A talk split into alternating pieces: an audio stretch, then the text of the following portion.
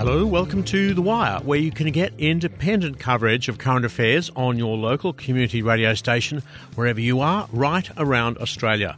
I'm Roderick Chambers in Sydney, and coming up on The Wire today. Men don't have a right to rape, and many men don't rape, but men have a collective responsibility to stop rape. It's Sexual Violence Awareness Month in Queensland, and there are reports about sexual violence in Australia's universities as well in the news. We take a look at what's happening and who can help.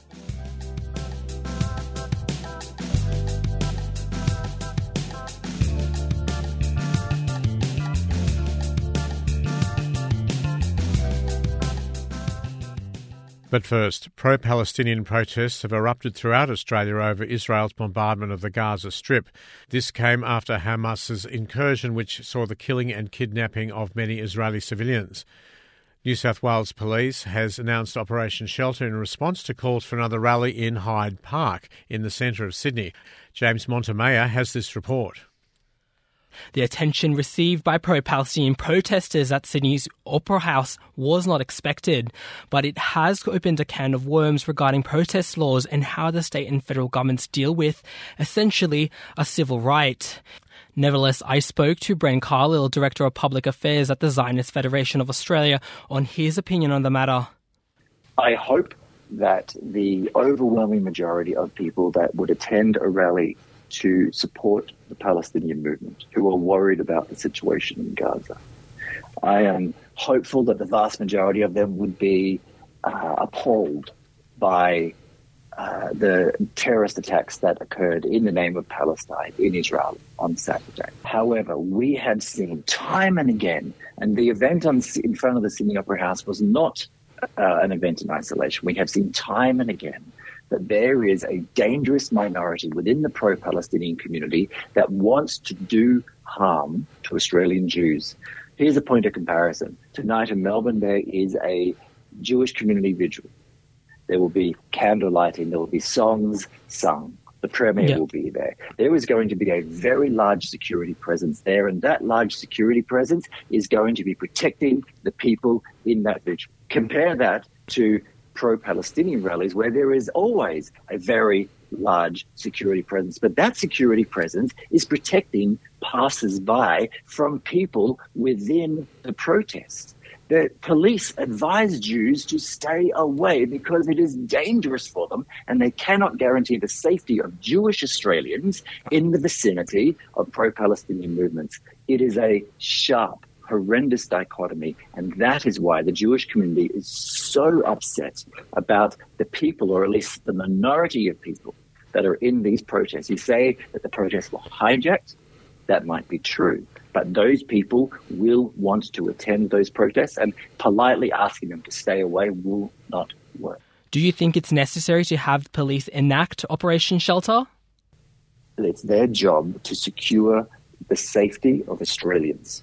Now, the police have judged that the safety of some Australians are under threat and there is a possibility that their safety will be, or, or that, that, that that threat might be realized. So they are taking extraordinary measures in order to secure the safety of Australian citizens. Now, if the police were to make an announcement saying these new powers are going to be permanent and from now on we can, you know, then that I'm sure would be bad. But this is an acute situation.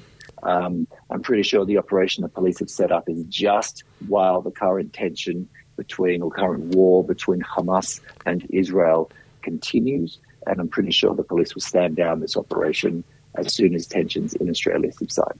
I spoke to Aidan Ricketts, Southern Cross University law lecturer and author of the Activist Handbook on the status of protest laws in New South Wales and Australia. There's unmistakably a trend of uh, increasingly draconian anti-protest laws around Australia. So New South Wales um, you know, has had probably five or six iterations of, of increasingly draconian anti-protest laws, but we've seen them in just about every state. There could be a legal challenge to the decision by the Premier. What do you think about that? Well, look, it's always worth doing. I mean, I think perhaps one of the issues that's most pressing here is, you know, th- these powers already exist. They're already in the legislation, uh, and they're quite far-reaching. I can, you know, summarise them for you if you like. But um, I think in this particular scenario, that you know, there's a political question probably about whether the government appears to be taking a side on what is a very long-running and complicated historic dispute. It's no doubt people will be heading to Hyde Park this Sunday. We can only hope there's no subtleties which could possibly warrant unwanted attention to both protesters and police. James Montemayor there, ending that report.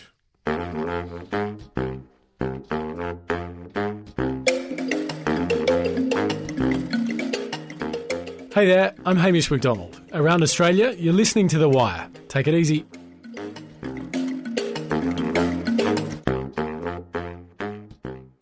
This weekend, Australia heads to the polling booths to determine whether or not Indigenous Australians will receive constitutional recognition with the voice to Parliament.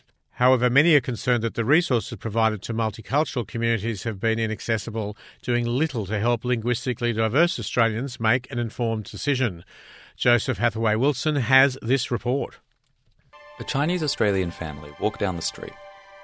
They sit at a park bench and paint the Chinese character for the word yes onto a sheet of paper before holding it up to the camera. This 30 second video is part of a series coordinated by the Yes campaign to influence multicultural communities in the upcoming referendum. But for many Australians of migrant backgrounds, such content has been prone to causing confusion. It just blew my mind with how incredibly shallow that was. Didn't make any effort to engage with its perceived audience on a linguistic level with a shared language. It also just didn't say anything. It made no points.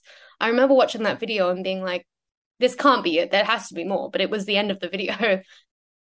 Annabelle Lu is a second generation Australian whose parents migrated from the Guangdong province of China in the 1990s.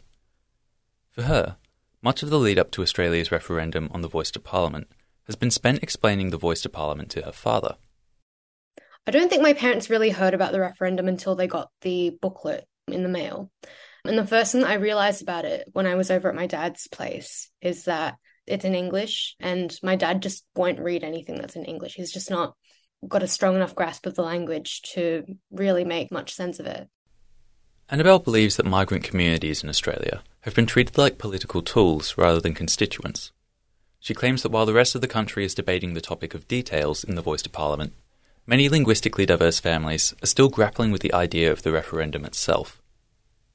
In my experience, anyway, I don't think that the Yes campaign or the No campaign have particularly made the steps to actually engage with, I suppose, migrant communities, but even within that, obviously it's not a monolith there's different language groups there's different cultural groups and religious groups all of which have different perspectives that will affect the way that they vote in the referendum one thing i feel like they have done is create i suppose identity groups and play on that identity politics of it a lot saying that this group supports the yes vote so you should vote this way or this group doesn't support the yes vote and so you should vote this way Στην Αυστραλία γίνεται διάλογος σχετικά με το δημοψήφισμα που θα διεξαχθεί αργότερα φέτος. Τότε θα ψηφίσουμε για το αν θα προσθέσουμε κάτι στο Σύνταγμα της Αυστραλίας. Translated resources concerning the voice to Parliament, including the official referendum booklet, can be found on the Community Toolkit on the Australian Government's official website for the referendum.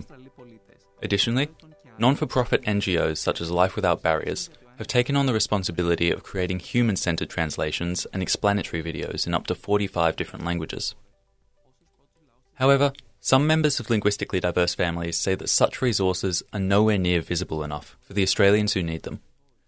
Pamela Ronziokis is a third generation Australian whose grandparents migrated from Greece in the 1960s.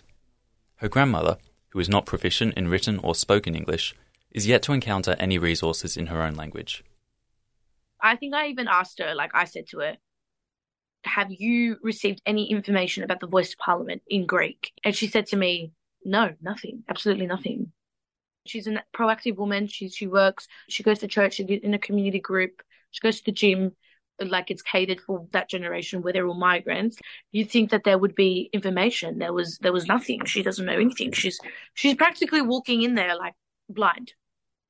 The inaccessibility of resources has landed pressure on English speaking members of linguistically diverse families to act as both translators and, in many instances, instructors as to how their family should vote.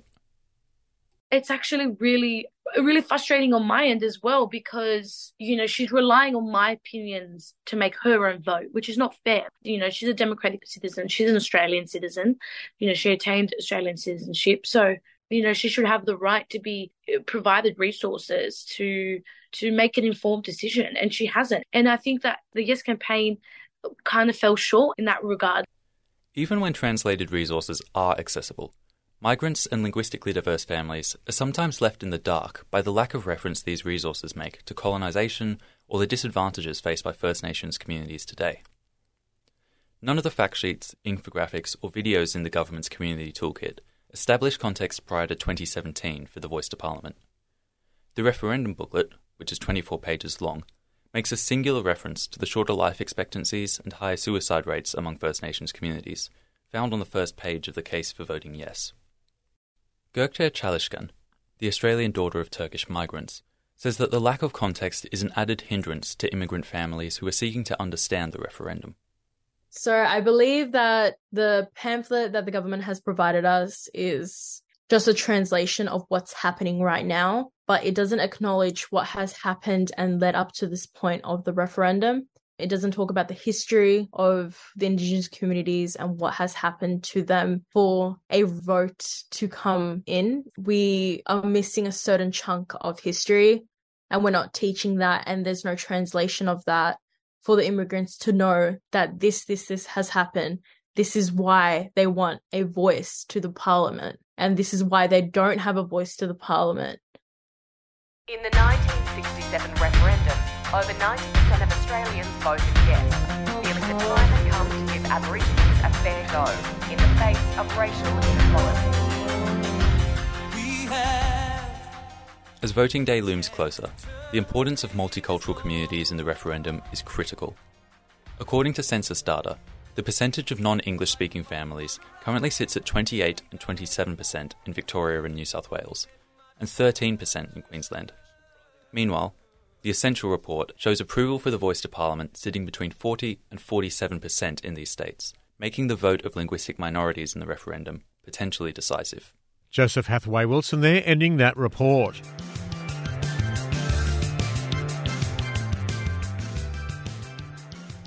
The conflict between Israel and Hamas is on a knife edge. The Associated Press has reported that Israel has ordered the evacuation of 1.1 million people from the northern part of Gaza, which is around half of the territory's population, within 24 hours. With thousands already killed over the last week, the conflict only looks like it is going to intensify in the coming days. Rodney Monk asked Peter Greste, professor at Macquarie University and former foreign correspondent, what it was like for people in the Middle East.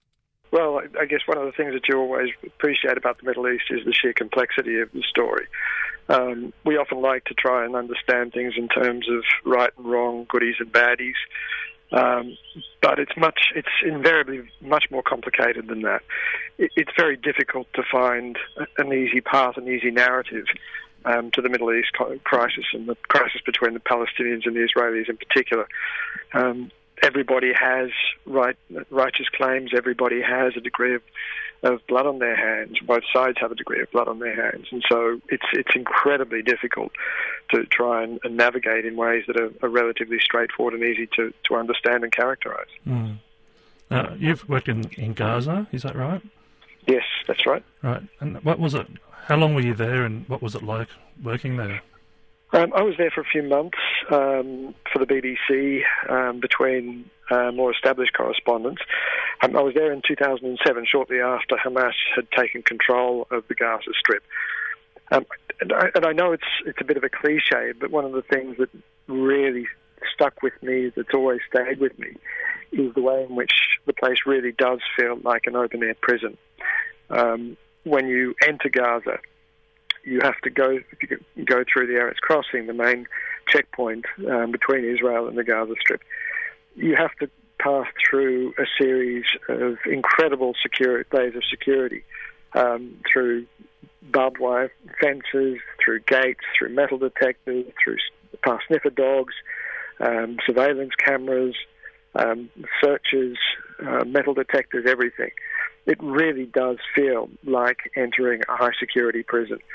Um, and the feeling that you get when you're in there is much the same. That everything that you do, everything that the every access to, to everything that's available in, in Gaza is really ultimately controlled by the Israelis. Um, in that environment, um, even though I am certainly no Islamist, I am absolutely no supporter of Hamas, but it's equally very easy to become embittered and angry at the Israelis for the way in which they kept the, the region entirely cut off from, from the rest of the world. Well it's, well, it's been reported that Israel is cutting off food, medicine, and power to the Gaza Strip. What sort of effect do you think that will have on the people there? I think that'll be well. I mean, clearly it'll be devastating for for for the civilian population. Um, the fact that Israel has the power to cut off food, water, electricity, and, and, medical supplies, um, I think, is evidence of just how thoroughly the Israelis control it. Um, I know that Hamas has spent a lot of time building tunnels to try and get around the blockade, to try and find other ways of getting things in. But even if they are able to, it's it's always going to be extraordinarily limited. Um, I think one of the takeaways is that that Hamas, for me, is that Hamas is, is an ideology, an extremist ideology. Um, they were formed out of the, the, Muslim Brotherhood, so they come with with, with uh, very extreme religious ideas.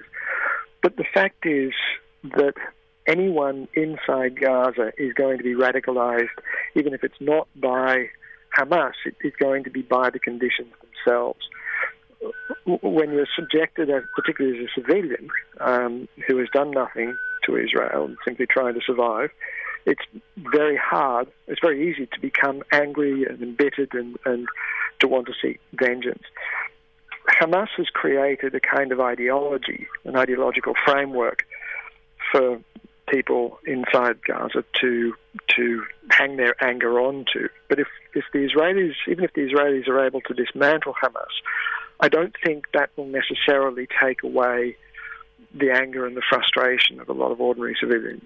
You know, I need to be very, very clear that I absolutely condemn um, Hamas for their actions. And I'm not suggesting that Israel is in any way responsible for some of the atrocities that Hamas has been uh, recently committed. But equally, I think that that Israel will not be able to solve the problems by tightening the screws on the pressure cooker. Ultimately, um, it doesn't matter how hard you tighten things down, the pressure cooker will uh, will explode. What does peace look like? Is it a two-state solution? Um, look, the two-state solution for a long time has seemed viable, but the more that we see the settlements um, in the West Bank, um, I think the harder it is going to be for any two-state solution to to, to exist. I mean, uh, I, I just don't I don't know quite what the solution is. Professor Peter Greste, Professor of Journalism at Macquarie University and Executive Director of the Alliance for Journalists' Freedom, speaking there with Rodney Monk. Hi, I'm Ray Martin. You're listening to The Wire on community and Indigenous radio right across Australia. Stay well.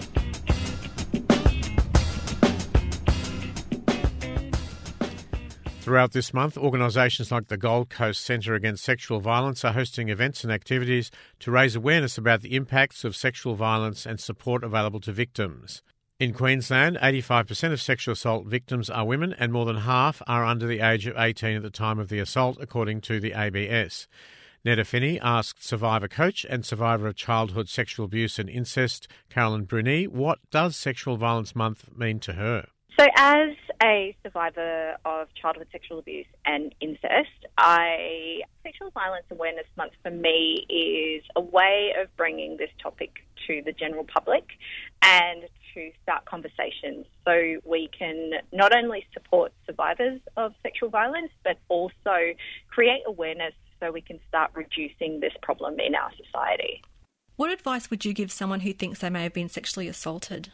So, if it is something that's happened recently, the first thing that I would recommend that the person does is to ensure that they look for opportunities for their safety. So definitely checking if they are not in any will not be in any further harm, and then to gain some support from friends and family to decide what to do next. So that may be seeking support from police, it may be going to a trauma or recovery centre. There's a range of things that they can do quite quickly in that immediate post sexual violence case. If the person is in a different scenario where they may be are reflecting on something that's happened in the past, and in the past could be a week ago, and they are looking at the information around sexual, sexual violence and identifying that that is definitely something that they have been subjected to, then once again, making sure that one, their continued safety is there, but then looking at what support they feel they need.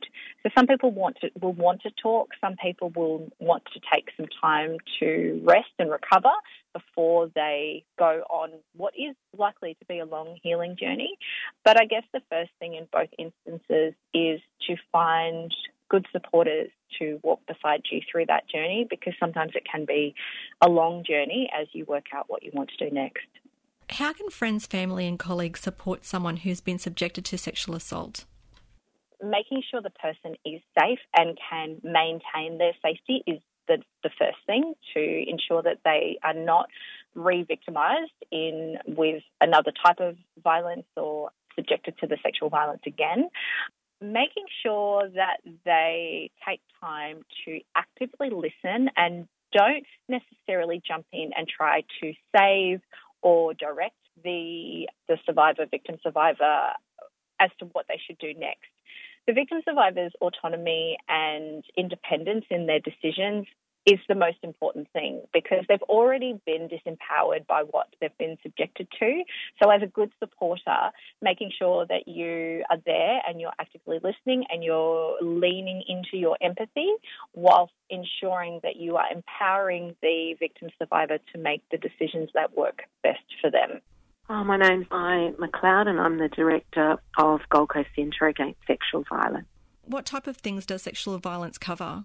Sexual violence covers a whole range of behaviours that are unwanted, uninvited, unwelcome, that have a sexual nature from hands off, hands on, and penetrative offences. It's the whole range of sexual activity that is not consented to. And some of those can appear quite minor in the scheme of things, leering, suggestive comments about someone's body, right through to aggravated rape. There's a whole continuum of behaviours.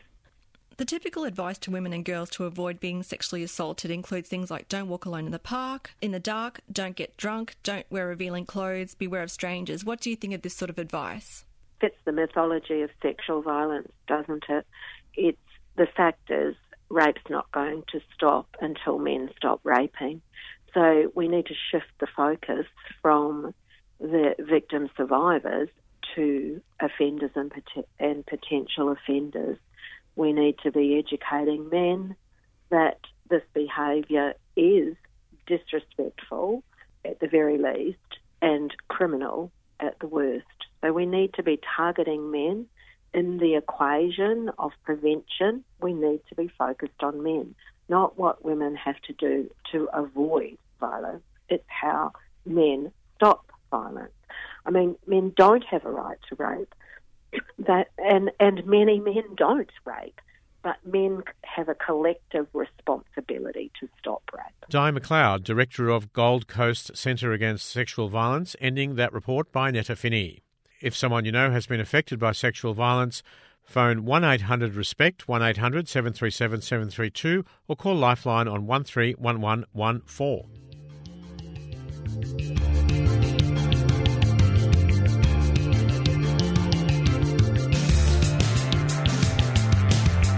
And that's it for The Wire today. You can find all of our stories online at thewire.org.au or subscribe to our podcasts. Just look for The Wire Radio. Today's program came from the studios of Radio 2 SER 107.3 here in Sydney and broadcast around the nation on the Community Radio Network. In Sydney, The Wire is produced on Gadigal country of the Eora Nation and with the assistance of the Community Broadcasting Foundation. We're going to be back again tomorrow, so do tune in again then. I'm Roderick Chambers. Do stay well and thanks for your company.